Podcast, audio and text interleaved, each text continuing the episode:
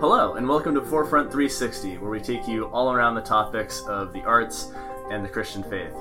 I'm Nate Mancini, I'm one of the founders of Forefront, and today I am joined by our chairman, Rich Chrisman, Hello. and the newest member of the team, Sean O'Hare. Hey guys. So, since Sean just recently joined the team, uh, you guys haven't really gotten a chance to know him much. Uh, we did do uh, an episode about his blog entry on the Poet in Motion, so you learned a little bit about what he's into then. Um, but, Sean, I'd love to hear a bit more about what you love about the arts and Christianity and why you're now a part of Forefront. Yeah. I talked a little bit about this in the previous episode where um, I was talking about the, the poet in motion. Um, and it's interesting because I've had a lot of these thoughts um, that have been present that I've been chewing on for a while. And this opportunity to work with you guys earlier in the in the summer, it really gave me an opportunity to just talk about these things. It gave me an excuse for it. Um, and it was it was very refreshing and very encouraging to be exposed to a group of people that were locally engaged in these questions and that were thinking uh, deeply about what that looked like in their own life and how they could from there encourage people that were around them and create networks of art that is focused on um, pushing forward the message of the gospel and doing that in overt and also in implicit ways um, and just kind of creating a deeper layers layers of, of, of consistency in the in the the blend between your life and your art um, and all kind of being uh, under the the uh, the leading effect of the gospel. Um, so that was really cool and it was refreshing.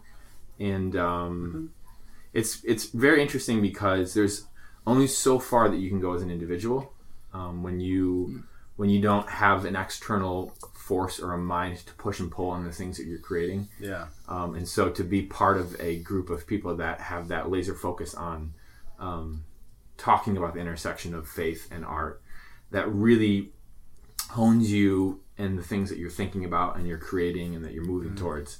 So that is very exciting to me to have a group of people that can keep me honest and keep me directed in the directions i'm going.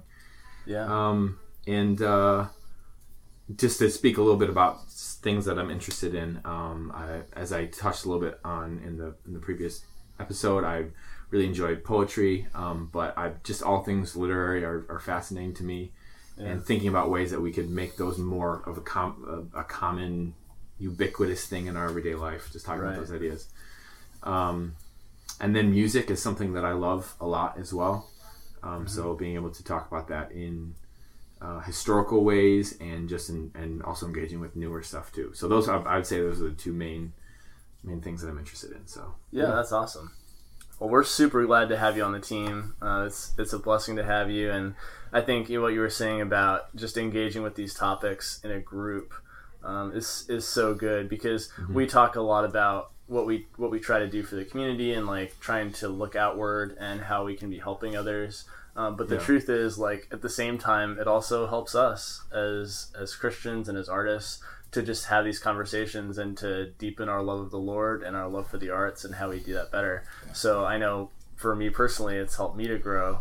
Um, and I, I love just kind of watching that in all of our lives, and I I hope that you know this this group continues to grow and expand, and and also um, influence you know all, all of you who are listening. I hope that you get some great stuff out of this as well. it's good. To, it's always good to find kindred spirits. Yes. so that- that's pretty cool. Yeah. As uh, as Lewis said, friendship is born at the moment when someone says, "Oh, you? I thought it was just me." That's so true. so um, yeah, so we are we're glad to be be here once again, uh, chatting about topics of art and faith. Um, but today the topic is actually about hot drinks because Rich has has written a post called uh, "Coffee or Tea, which is the better artist fuel." And so uh, we're gonna we're gonna kind of dive into that topic more today.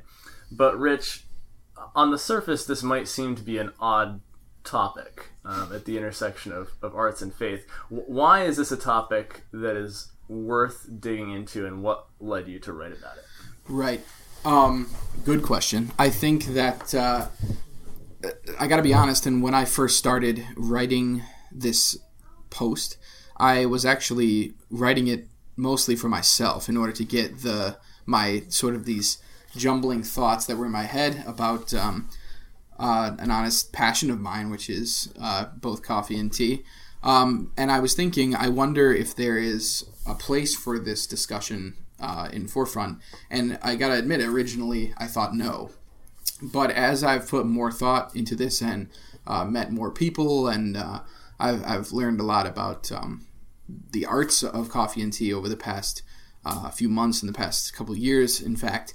And uh, I think there's two reasons why this discussion uh, fits here. And I think one is that truly uh, the creation of coffee and tea has been taken to an art level by by a great many people mm-hmm. throughout history. And even yeah. though the majority of us just drink it um, in convenient ways, um, there are many people out there that I would absolutely classify as artists, and mm-hmm. their their medium of choice is um, coffee or tea or or um, cooking or baking or things like that. And I think those things very much classify as art. But yeah. Um, on another level, and you can see this in the title of the blog post, I also think that you would be hard pressed to find um, artists out there or people out there that are appreciating art and not uh, run into a cup of coffee or tea uh, mm. alongside that artist. And uh, while I'm sure there are some of you out there, um, I, coffee and tea are uh, kind of just inextricably linked uh, with with the production of art, I think, and the appreciation yeah. of art. Um, you know, the fact that every every art museum I've ever been to has a coffee and tea slinging cafe out front where like you grab your you know and uh, maybe some of them are uh, you're not allowed to take the coffee past the the, the uh, velvet rope but uh, you know yeah. people still enjoy it nonetheless and i think that um, i for a while i uh, was very seriously considering uh, going to grad school for visual art and many schools that i visited you would you know i took these tours of like the studio spaces mm-hmm. and i remember and this is years ago so not when i was writing this post but uh, you yeah. know i think of it now but walking through these studios where there are these people going for their masters or doctorates in particular arts um, and they're just you know you got all these you know whatever it may be uh, like a sculptor right? He's got this table full of like knives and and there's clay and stone and a grinder and all this stuff. But then also among those things there's like uh, French press or something, yeah. and, and it's just like like people a milk jug of coffee. Exactly, exactly, and, and and especially in the United Cold States, um, and and maybe uh, I I've talked a little bit about this in the post, and maybe our conversation will lead in this direction again. But um, there's different cultural and uh, there's different cultures across the world for how we uh, look at and consume these these different beverages. But uh, definitely in the United States, there's a um, with coffee. There's kind of a culture of uh, like I need this fuel in order to um, you know create. And there's yeah. this idea like you know there's uh, like art. You, this sort of persona of like maybe like a, a writer is like up in the wee hours of the morning, you know, with drinking, you know, very strong coffee and like scribing on it. You know, we have this this yeah. this culture of, of these these two beverages being kind of companions or sidekicks for for artists. And uh, as I talked about briefly in the blog as well, uh, in the in the United States, we have sort of a um, there's sort of teams where where I think that if you picture an artist drinking a cup of tea um, I mean, as you're listening, what do you picture in your head? Um, chances are you're probably picturing either like a plein air painter who's painting some soft um, landscape of a pond or something and, and, sipping tea, or maybe a writer or a poet would drink tea. Yeah, um, porch swing or something like yeah, that. Yeah, right. Whereas maybe occasionally a nice fire. Sure, exactly. Yeah. Whereas when you're drinking coffee, I would picture um, I picture something that's more like a higher intensity, or maybe like has very a, active. Yeah, or maybe yeah. has a more risk involved. So like uh, a modernist painter, like I'm sure Jackson Pollock drank coffee, um, you know, and the um, yeah, or, or, even like theater or like yeah. I was, I was, about to say actors. yeah. yeah. I've I've done some acting myself, and uh, there's a heck of a lot of coffee backstage, Mm-hmm. um, which directors hate because it messes with your voice. But anyway, yeah, it's still there nonetheless. But yeah, so I so energy. yeah, so that's why I think I think that really um, there is there is a, a great marriage between the arts and um, hot beverages. So I think that Yeah. uh, and I and I'd love to. It's a conversation. It's something that's around us as as artists and and Christians, and of course, um, to talk about the faith aspect. Um, every every single topic in the world, uh, you know, you can discuss it within the lens of faith because God uh, is the creator of all things, and so God has a relationship with all things. So, um, as as estranged as it may seem to think that God is connected to that cup of coffee that you drank this morning, you know, He is in a way. So, um, God knows how many cups of coffee you're drinking. no, that's great, and I love how you talked about just that um, that conversations happen over a cup of coffee very often Yes. as well. And I, I know even in one of the other blog entries that you're working on right now, you actually talk about how like like conversations about art um, and like debates about art have happened like over a cup of coffee yeah, um, as well as you know stranger circumstances. But um, it's something that you know coffee shops are now just like a, a bastion of artists in many Right. ways, where artists love to go and hang out at coffee Yeah. shops, not not only to get work done, but also just to kind of talk about yeah, stuff and talk and about art. and there's been there's been an ebb and flow of, of that in history. Um, I mentioned this in the post, but I mean, uh, there's and you'll see this easily with even just a quick Google. But there's a there's a strong connection between the Enlightenment in Europe um, in the early modern age and the introduction of coffee to Europe, which is a funny.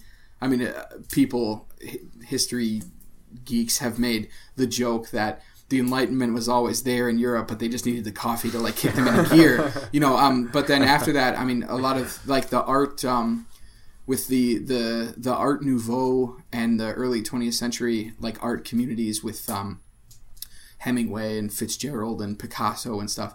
Um, a lot of those uh, i- that sort of era in art was famously fueled by alcohol. But I think that um, Should work that into the post. Yeah, but I but I think that our um, but but honestly, I mean, I'm not trying to this. The purpose of this post is not to knock alcohol, but that was a very destructive movement in art, and I think that now our our culture is veering back where I think that at the center of artistic discussions is more likely a cup of caffeine than a cup of alcohol. So, yeah, Interesting. Yeah, and I should mention that Rich has actually brewed us some tea, so we're Yes. drinking that right now. It's a maple blueberry. yeah. So Sean, I know you had some some questions for Yeah. Rich. You want to dive in there? It, it actually kind of plays off a little bit about what you're saying in terms of artists gathering in, in certain spots. Um, and just to make a quick comment on that too, real quick, is like not only do artists uh, gather and drink those beverages together, but like that's a central place where they display a lot of their art. Like if you go into any coffee shop, you're you're looking at a lot of photographs or a lot of paint paint paintings, excuse me, that uh, that people are l- seeking to put there at this central Oh, yeah, gathering place. absolutely. Yeah. yeah. I mean, one of the uh, I, I think that this is sorry to jump No, in, good, but um, I mean, people that are within the the world of coffee and tea will be familiar with the term third wave. Um, Mm-hmm. we, we are in like the third wave of coffee right now, which is a very NT, which is a very minimalist thing. So a Mm-hmm. lot of these new shops are very like you know white walls, etc. But before that current trend of minimalism, um, if- Throw art up on the Oh walls. yeah. like like if you um Yeah. those of you that are uh, that are Rochester people, I mean our our oldest um coffee shop, I guess that's been like the most mainstay, I guess is is full of s- art everywhere, um visual art, Yeah. music, all sorts of things. Yeah, continue. Um, so that kind of plays into this question that I was curious. So, um, knowing that you are quite the social media guru, um, this might just be a function of my experience because I'm not online like a ton, but it seems to me that coffee is the far more like sexy thing on social media and just online in general. Um, and whereas probably some tea fanatics have carved out some pockets where they're Sure. like, you know, preaching the tea tea gospel. um, why is what is it about coffee? What elements within you know the the cultural artifact that it might be or whatever that make it resonate so well on social media platforms and just the ways that we interact on social media? That's a really good question, and I feel like there's a couple ways to to think about it. So um, bear with me. I think that the uh, so I think I think that when when we see coffee like on social media or in movies or, or things like that like why do we see coffee more um, as a more like sexy thing like you said i think the easiest to come by answer for that is that coffee is the bigger commodity of the two in american culture. So like that that is our american go-to. Um, but that, there's another aspect to that too which is more historical which i'll get to in a second. But i think that the the it it boils down to the associations that we have with the two drinks. Okay. And I think that the reason why coffee wins out uh, more often is because coffee's associations are more romanticized. Like the idea that this drink is, um, well, first of all, we see it as exotic, um, but it's also very classic. You know, we people have been drinking coffee in movies, you know, back in the black and white days, but it's also exotic. It gives you energy. So in a, in a a strange springboard to go do adventurous Right. things or something. So in a which strange- is social media is all about that. right It's like so in a strange way coffee is actually like uh, we in coffee flirts a lot with the same kind of uh, aura as like drugs and alcohol Hmm. because it it it has a strong chemical effect on your body and people um it, it also has the sort of dangerousness of being people know that caffeine is an addiction and like people people like i mean honestly i mean Living on the edge. exactly it, it brings even in a very um, s- subtle way coffee is like a risky dangerous beverage which brings like a sexiness to it you know?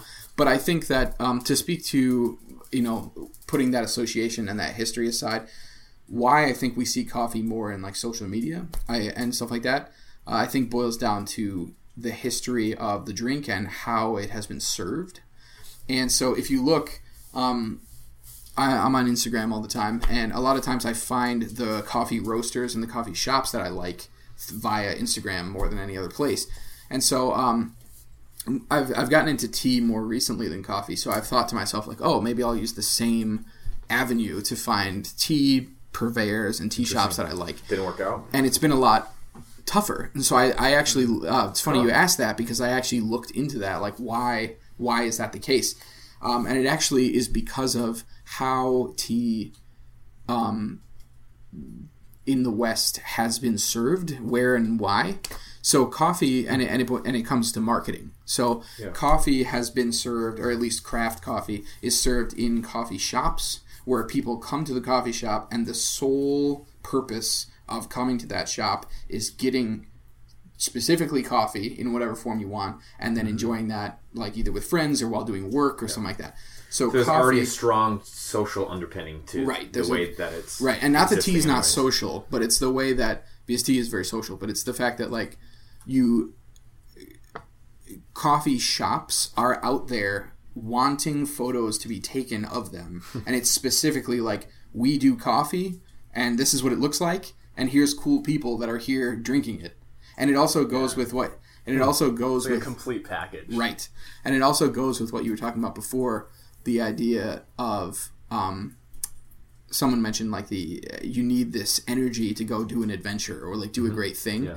Coffee companies in the United States have done a great job marketing coffee as like okay, I'm going to sit down with my friends and, you know, draft out a screenplay or something like that. We got to do it over coffee. We need we need to be sharp, you know. And we're going to meet in a coffee shop, drink copious amounts of coffee and then draft out this thing. You know? America runs on Dunkin'. Exactly. Yeah. No, well Yeah. said. And I think that, um, and so I think that that association makes it very, uh, coffee fits perfectly into social media, particularly Instagram, because of its photogenic quality.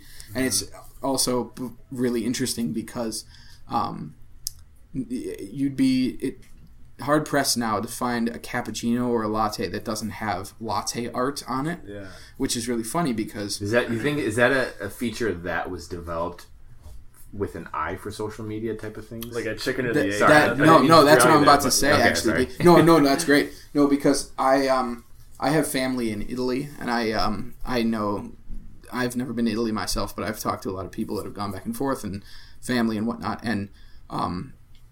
Uh, Espresso drinks, cappuccinos, lattes, whatever, are, are Italian in origin, and they don't do latte art over there. And latte art is a strictly American thing. and when you think about like it, it makes total sense when you think about it because in America we want things to be flashy Yeah. and we want things to be photogenic. And so we do the same thing that Shareable. Exactly. So we do the same thing that we do to our human beings on, you know, People's Sexiest Man of the Year, where we Photoshop them and make them look as good as possible so people will want to come and buy the magazine. We make our coffee as attractive as possible and photo f- photographable as possible, which is really interesting. Um, but that's a whole box to unpack in itself. Yeah. Yeah. But but um, just the other piece that I'll I'll put towards your question though is, um, so I I did think to myself, um, so kind of in the West the, um, the United States is really like the center and has become the center of coffee culture. Even though Italy um, is kind of the root of that culture, the United even many Italians now will look to um, the a lot of the best shops and roasters in the world are, are in the states. Um, but the UK in the West is is the home of tea, and so I thought maybe there are tea shops or tea brands in the UK that have a similar social media presence as coffee in the United States, and I looked at that, and even in the UK they really don't, and I, I looked into that further, and the reason why that is is very very interesting to me, is the fact that. Uh, where tea has been served in the UK, whereas in the United States it was in you know diners and coffee shops. Tea is actually served in the UK in hotels. So where you go to get high tea is in the cafe or restaurant of a hotel. So whereas in the states, like I said, it's a coffee company, you know, blankety blank coffee co. What they do is coffee, and that's that. That's the destination. Yeah. Whereas when you go to get tea, even now in London, uh, if you want a really good quality tea experience, you're going to go to a hotel, which, of course, the hotel does many other things, even primarily more so than tea. That's not their primary f- focus. Yeah. Um, and, and even tea is only one part of high tea. exactly exactly yeah so um, interestingly when you when you go for a really even though tea is um, uh, again uh, inextricable from british culture um, the where you find that culture where it's really about the tea specifically the tea leaf experience and not the whole expanded high tea experience. That's really um, asian more like chinese chinese and japanese environments um, which is really cool. But uh, as as I've um, mentioned a little bit in the blog post as well, um, much more so than coffee, there are, there's a vast diversity of tea drinking cultures around the world, and that is most likely because of it's much much older.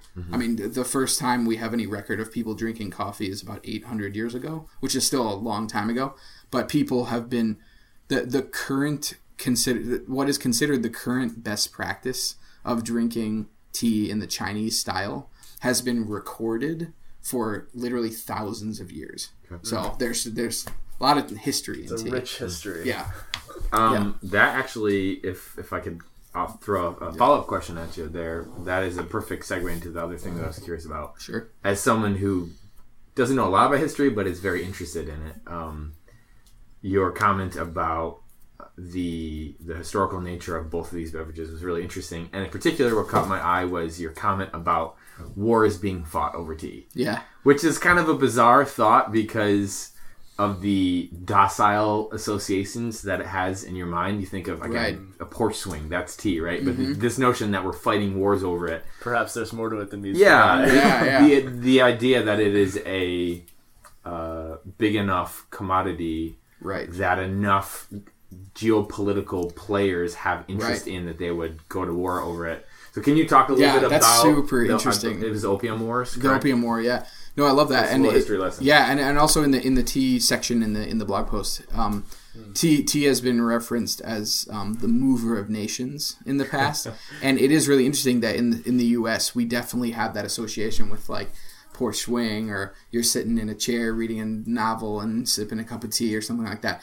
But um, elsewhere in the world, like particularly in the British sphere, um, tea has a much much more like the association that we have with coffee, where it's this bold, robust thing that like gives you courage and energy. A central cultural piece in Right. a sense. And it's right? super interesting because if you read poetry or essays from the 19th century, like at like the height of the British Empire, um, I think of both George Orwell and Rudyard Kipling.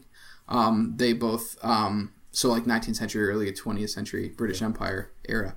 Um, they refer the the language that they use to describe tea is something that makes men into lions, where like you drink a cup of black tea and you suddenly have courage and energy and and fortitude and all, which is so interesting because that's not how we picture tea in the states at all. Yeah. Um, which is Like super take a nap. kind of exactly exactly and um yeah and it's also funny because uh, i discussed the, um, the difference in caffeine content. So in, in the us you think like oh well if i really want courage and fortitude i'll have coffee because it has more caffeine. Yeah. um, George Orwell even addresses that, where he says that uh, uh, he's written a number of essays about it actually, and he, he George Orwell said once that coffee is like alcohol, where it gives you a huge boost but then a crash, whereas tea is like a uh, a balance and uh, interesting. But anyway, Yeah. so about the international, um, the mover of nations quality. Um, no, I, I'm by no means a history. Um, authority, but it is it is true that uh, the so the history of tea falling into the hands of the British is actually based in in war because um, in originally China was the only place that grew tea. Um, even Japan had to steal it from China, uh, which is interesting. But uh, and the Chinese uh, protected it with ferocity for a long, long time because it it was a tremendous source of income to the Chinese, like via the Silk Road and and whatnot. Um, they uh, their economy, um, America runs on Dunkin'. China, uh, historical China ran on tea, and it really, and the um, and so the yeah, so the British during their the, the sort of Asian bout of their empire, they were in coastal cities in China when China was closed off. They were in Macau and Hong Kong and whatnot, and they experienced tea as a beverage. And the Chinese refused to show them where it came from or how to make it. And the British don't. Sounds like, like a good idea. and the British stop. Smart. Yeah, no, it really is. It's great for their economy. Unique And product. and the the British uh, hate taking no for an answer, uh, especially from uh, non-British people. so alongside Yeah. the tea, there was trouble brewing. Exactly. Exactly. So they um no, and it's actually really interesting because the British offered them tremendous things like tremendous wealth and influence and ports and all this central. stuff. They were like, no. Yeah, and they said no, like this is our great secret, and it's really interesting because the the term in Chinese for um, how to create or how to make tea the proper way is called gong fu tea, and uh, which is funny because we spell it G O N G F U, gong fu tea, uh, which is funny because it's the same exact as um, it's the same root as kung fu. So like kung fu is it means the way. So kung fu is like the way to fight, and gong fu is the way to prepare tea. Very interesting. But anyway, the uh, so the British, uh, it's actually there. A Scotsman is actually accredited with this. He somehow disguised himself as a Chinese man. I don't know how he pulled that off, but he, uh, but he actually snuck. didn't talk. Yeah, yeah. He actually snuck from one of the ports into China and got a job as a tea at a tea farm, and he lived there for like two years and learned the way. And then he smuggled small tea shoots out of China To, to prove they knew India what was up. which is very interesting because now India and China have very distinct tea cultures, and it's fascinating because the uh, the Chinese were making a ton of money off. T- as the British fell in love with tea right away, and they were buying tremendous amounts of tea, and the um, What year? What what, what time period was this? this is I mean they, they've been buying tea since they first encountered the Chinese in like the 1700s but Right. then this is the opium wars are in the 19th century later Right, 19th okay. century but they so basically the the British are annoyed because the Chinese won't teach them how to do tea they they after a number of years they sneak tea out to India and they start growing it themselves in Darjeeling which is now if you're a tea fan Darjeeling is a common type of Indi- Indian tea but um and then the British when the, they meet up with their dealers, the Chinese, and the Chinese are like, "Oh, here's your next batch of tea." The British are like, "Well, actually, we have our own," and it's really funny because the Chinese to this day have very little respect for Indian tea. Uh, Assam, they call it um, black tea, and also chai tea is Indian, um, and that was kind of developed in with both Indian and English minds. Um, Okay. so uh, yeah, interesting. So so before before that, um, so yeah, and then the Opium Wars are the fact that the the British literally started fighting a war at at, at land and at sea with the Chinese over tea production. Um, and the trade of tea because the Chinese were mad that now the British were exporting tea from India to Europe, and the Chinese are like, "You cut the legs out from under us." And then, of course, the reason why it's called the Opium War, uh, really low blow on the British end here, but they introduced opium into China so that the Chinese would become literally too high to fight them. And somehow it worked. So Wow. yeah, so so opium, yeah, opium was taken in tremendous amounts, and the British won the war. And, yeah. Okay. So um, all that to say that, um, firstly, tea has a very different connotation in this in the rest of the world than it does in in the states. And secondly, it, these things really have been tremendous commodities. Like it's more than just the the K cup you make at work when you're feeling you know drowsy. Yeah. And and the same. Um, I mean, chocolate is a very similar product too, similar to coffee. And uh, the Spanish Empire, um, the Spanish. Uh, I mean, the Spanish are famous for gold and silver, taking gold and silver from the New World, but they also took chocolate from the New World, and that was a tremendous tool for the Spanish to gain influence in Europe. Was to sell chocolate, which at that point they had a monopoly over, Okay. um, and coffee as well from the New World. So. So when you go to your local coffee shop and drink a mocha, you're actually drinking yeah, you're drinking like a combination of a variety of cultures. Exactly. Yeah, and coffee. Um, coffee has been now they grow coffee in what they call the coffee belt in the Americas, um, tropical Africa and tropical Asia. But um, that wasn't always the case. Coffee was very uh, grown in very small, like localized areas, and it, it was controlled very. Uh, it was guarded very strongly by the, the the countries and entities that had control over it because of how much people were willing to pay.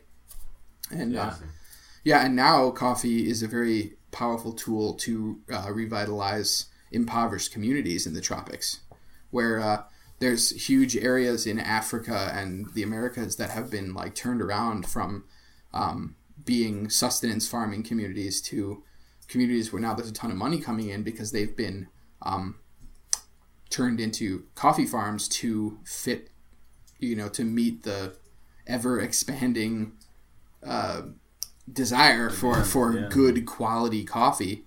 Um, and coffee grows better. Coffee nerd pro tip: better coffee grows at higher elevations. So now these areas that had no farming happening in them before in mm. Central America, because you can't grow fruit and stuff at high elevation, now they're growing coffee that's some of the best in the world. That's So- uniquely their Right. crop. I mean, Costa Rica, for example, their economy literally runs on coffee. So, mm. yeah, Even more so than America. yeah.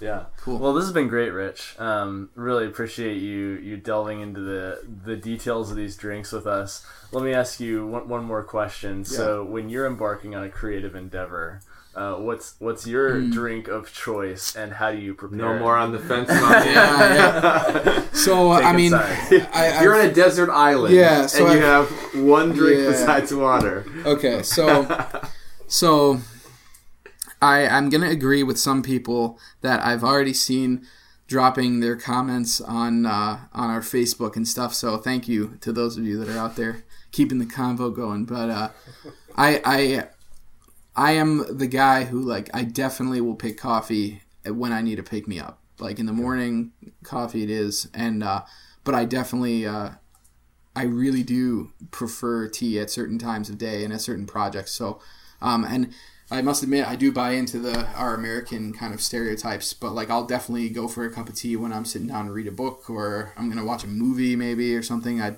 to like kind of calm down. Um, I often drink Earl Grey tea in the afternoon at work because it's like it's it's one of the more caffeinated teas, but it's also just very calming and very flavorful. But um, but if I had to pick one, like if it was one of those things where like you can you got to pick one and you you can never drink the other again, um, I would have to go with coffee. But um, and the reason why I do that is because even I, I love the diversity of tea. Like there's so many different types of teas. There's so many ways to flavor it. It's just it's great. But um, I just love the. There's almost a science. There's a science to brewing coffee right or not right. I'm trying not to be pretentious here. to brewing it very well and very flavorfully. There's a yeah. science involved. Excellence. Yeah, and I just love. I love the science, the precision of the. Um, so my my go to. I really like doing I mean, I've brewed coffee pretty much every way, but I like espresso and I like um, pour over coffee. I like dark roasts, and I use um, I mean, I'll use a Chemex, but my favorite way to do it. It's actually funny because uh, you wouldn't really think of this, I guess, but I have I have a camp pour over that's made by uh, GSI, which is a company for like outdoors gear.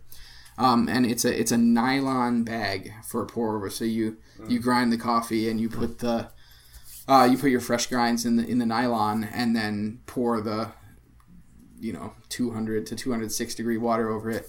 And there's no cleanup involved because there's no filter. So you get a very like bold um, craft coffee with it. And the thing's on amazon for nine dollars. So gsi pour over. Yeah but anyway um, and that's another thing that I love about coffee too. Honestly, um, is the fact that you can like you can buy these two hundred fifty dollar um, co- you know drip coffee pot machines, and like those are great. Mm-hmm. But honestly, like if someone asked me right now, like, p- please make me like the best cup of coffee you could possibly make, I'm gonna use pour over tools that cost me, including everything from like the grinder, the you know the kettle, like everything I'm using costs me probably 75 bucks. Yeah. And even if I wasn't using the grinder, like the actual tools to make the coffee, cost me probably less than 20 bucks. Mm. So like coffee, even great quality coffee is very accessible. Mm-hmm. Yeah. And um, while tea is cheap,